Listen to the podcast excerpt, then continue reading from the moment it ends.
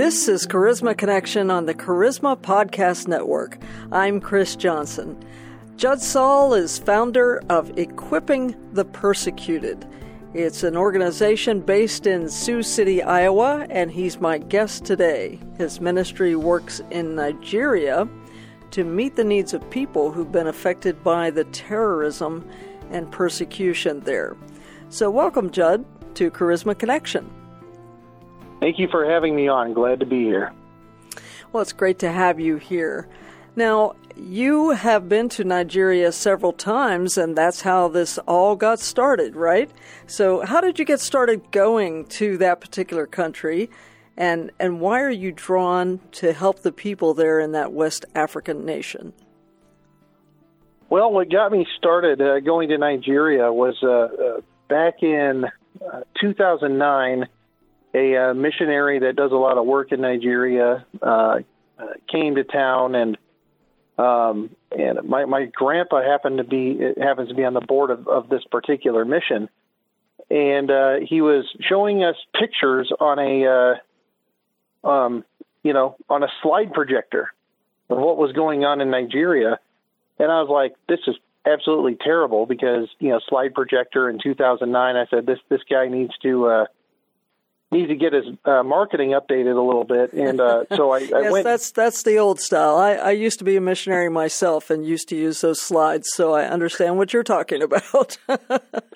so, so what ended up happening was, is I uh, I talked with them and I said, hey, I want to go down, and I'd like to do a documentary of your mission, like take video down there, uh, yes. interviews, and uh, from there, uh, it, it from what I saw, from what I gathered, it, it, it just became a part of my regular part of my life is wanting to get involved in doing missions in Nigeria. And uh, over the years, as attacks have increased and things have happened, I just felt more and more of a burden in a calling to focus uh, ministry on working with persecuted Christians because I just, after going to IDP camps and seeing where you know, IDP camp is internally displaced persons. Mm-hmm. These are mm-hmm. people that whose villages have been attacked. They can't go back because Boko Haram is squatting on their land hmm. and where they used to live. So these people are just moved to random places and said, "Oh, here you go. You're going to live here 50 miles away from your home, and we don't have any solutions for you." So I saw an opportunity. One needs of people in IDP camps, but we also saw a way to also go in and present the gospel by helping fulfill these needs within the camps. Good. And this ministry started last year because I kept on, I would go to a camp, I would go ask people on the ground, ask our team on the ground, is anybody really helping these guys out? And they say no. Hmm. Hardly at all. Incredible. So that's that's kind of that's kind of how it started. Well, you mentioned Boko Haram, and I know that's been in the news quite a lot, so I imagine our audience has heard of this group. But could you describe who they are and what they stand for? So, Boko Haram stands for Anti Western Education. I know it doesn't make much sense, but uh, these guys are radical uh, Muslim terrorists that don't like Western civilization. So they formed back in 2002 just kind of as a as a political group. Then in 2009 they decided to take military action and have grown in the ranks and now they have now become officially part of ISIS. So now they are considered ISIS West Africa. I see. Well, that's a little scary for the people there. Yeah, and their their tactics have increasingly become more brutal. Mm. Now, your organization, Equipping the Persecuted, is focused solely on Nigeria right now. Is is that just because of your personal experience there, or just that you see the great need there, or do you plan on expanding? If if resources come, we would like to expand. Uh, currently, the situation with Boko Haram, it's not just in Nigeria. They're in Niger, they're in Chad, and they're in Cameroon. And they're expanding their territory and they are very, in, increasing their hostilities against Christians. Mm. I mean, the the needs are endless, but we right now, I set up equipping the persecuted to focus on where we were, what I was familiar with, and where I had contacts and people on the ground that I can trust uh, to deliver on our mission.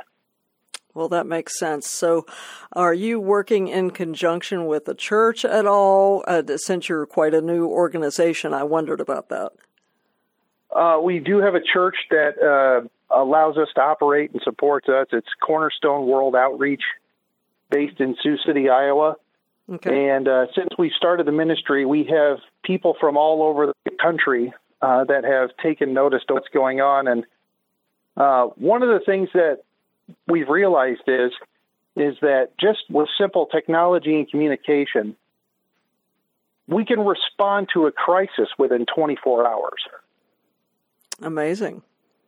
And our team sends us documentation of what they are doing, sends us documentation of the aid delivering, and they get personal testimony of of what we're doing. So when people donate to us and uh, with this ministry, they see immediate results for what they're supporting.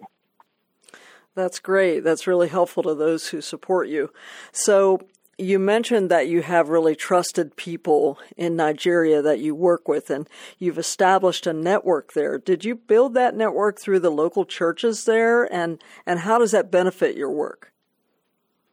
Well, it's having trusted locals on the ground uh, that I've developed a relationship with over the last ten years.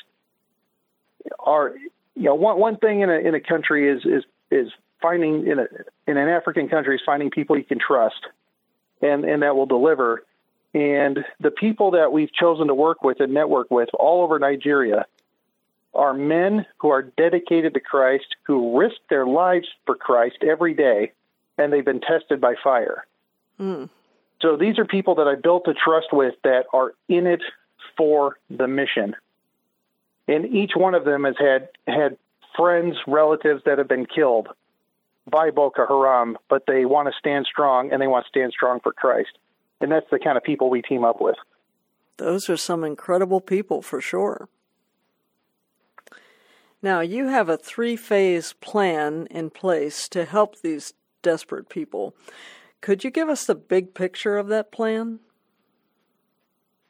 Well, the big picture is one of as we as I started going into camps and seeing needs. One of the biggest needs we saw was, well, once a village is once people are displaced from their village, their churches are burned, their schools are blown up and burned down.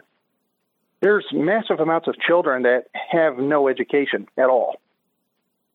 They, there's no reading and writing. They're just kind of sitting there.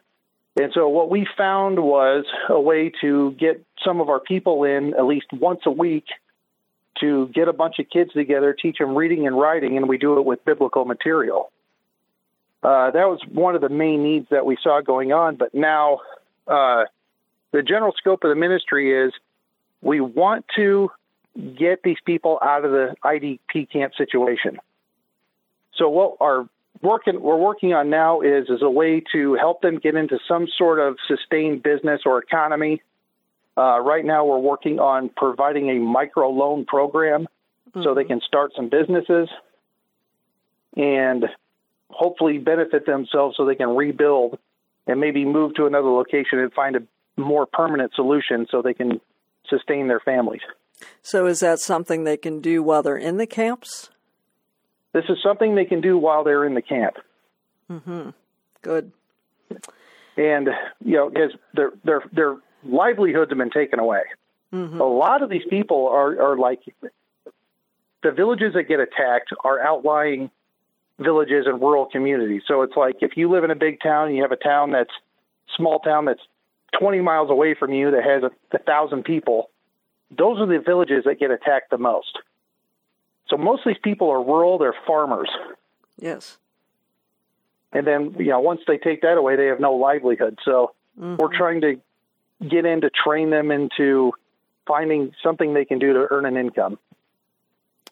Excellent. Well, it sounds like you're a great resource to the people there in Nigeria. Uh, by the way, what is the sort of uh, demographic of the country as far as how many Muslims, how many Christians, other religions. Do you know that?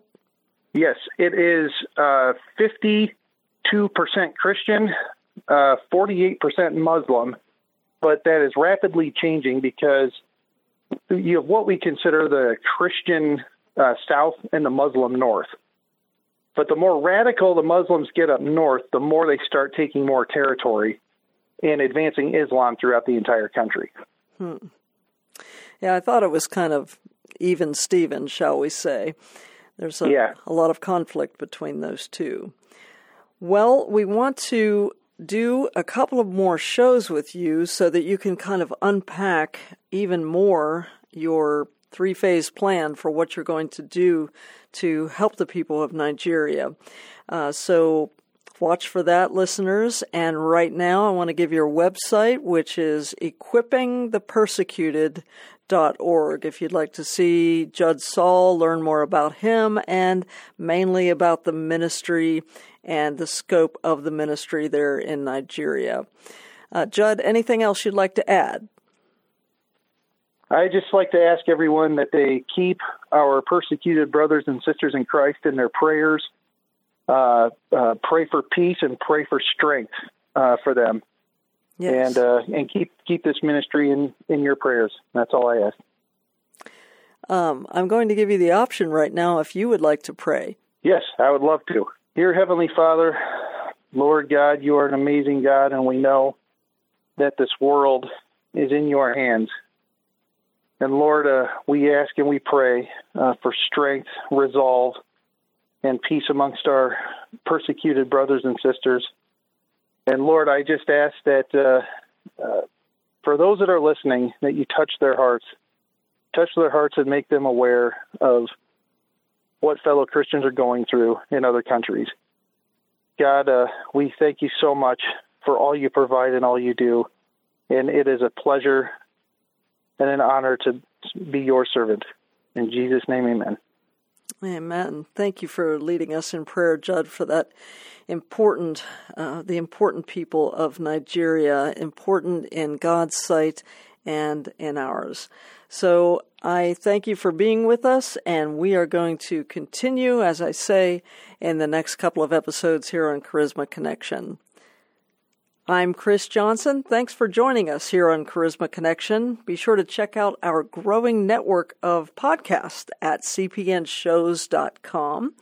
And while you're there, you might also check out Charisma Audio. It is Charisma Magazine in audio form. So if you like reading Charisma, now you can listen to it just like you would an audiobook.